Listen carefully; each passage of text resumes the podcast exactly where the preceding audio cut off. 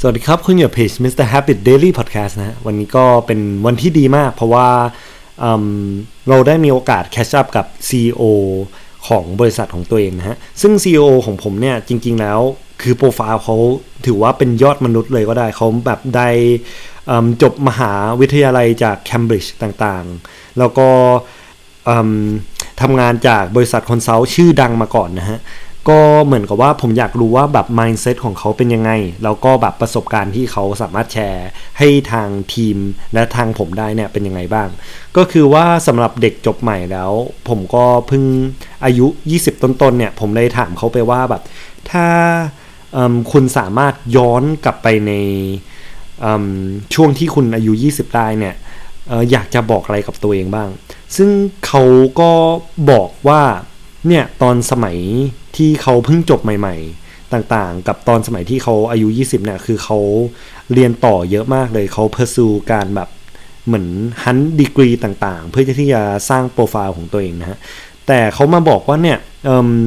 สุดท้ายแล้วถ้าเกิดให้กลับมาเลือกเขาอยากจะเลือกทำงานมากกว่า ซึ่งมันเหมือนกับว่าในอดีตนะฮะคือหลายๆคนก็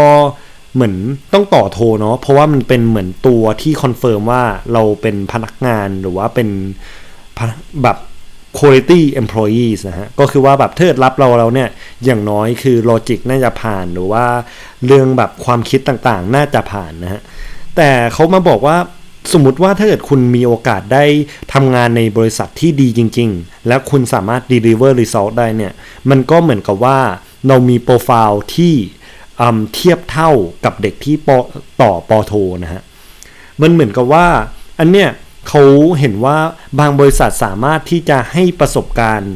ของการทำงานต่างๆ ที่มัน valuable เท่ากับเด็กที่เหมือนเพิ่งจบโท ถึงแม้อาจจะไม่มีประสบการณ์แต่เทอรี่หรือโลจิกแข็งมากนะฮะ ก็อยู่ที่ว่าบริษัทไหนเขา value สิ่งไหนมากกว่ากันนะฮะ แล้วก็คือว่าสำหรับคนที่กำลังคิดอยู่ว่า เออ ฉันต่อโทรดีหรือเปล่า หรือฉันควรจะทำงานต่อนะฮะก็ลองเวทดูครับว่า ตอนนี้สมมติว่าบริษัทที่คุณทำงานเนี่ย มันสร้างโปรไฟล์ให้คุณ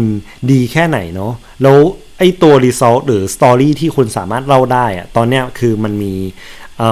อะไรที่คุณสามารถไปขายให้ตัวเองได้บ้างนะฮะ หรือว่าคุณอยากจะได้ไอตัวเหมือนความรู้มากขึ้นจากการต่อ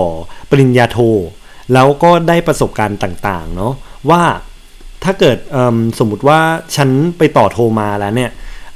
opportunity ที่ฉันจะได้อะมันจะมากกว่าแค่ไหนนะฮะ แต่เนี่ยก็อยู่ที่ว่าเหมือนอคือต่างคนก็จะมีแบ็กกราวน์ที่ต่างกัน ก็อยากให้หลาย ๆ คนได้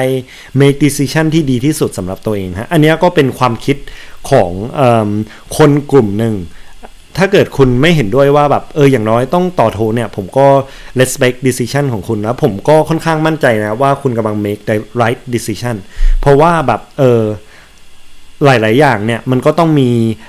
สิ่งที่มา support decision ของคุณอยู่แล้วนะฮะ background แต่ละคนต่างกัน ก็อยากให้คนได้แบบ make decision ที่ดีที่สุดเนาะก็ขอบคุณที่ติดตามตัว Mr. Habit Daily Podcast นะฮะแล้วก็ขอบคุณทาง CEO ผมด้วยครับที่อุตส่าห์ แชร์ประสบการณ์ในช่วงแคชอัพกันนะฮะ ขอบคุณมากครับ ขอบคุณครับ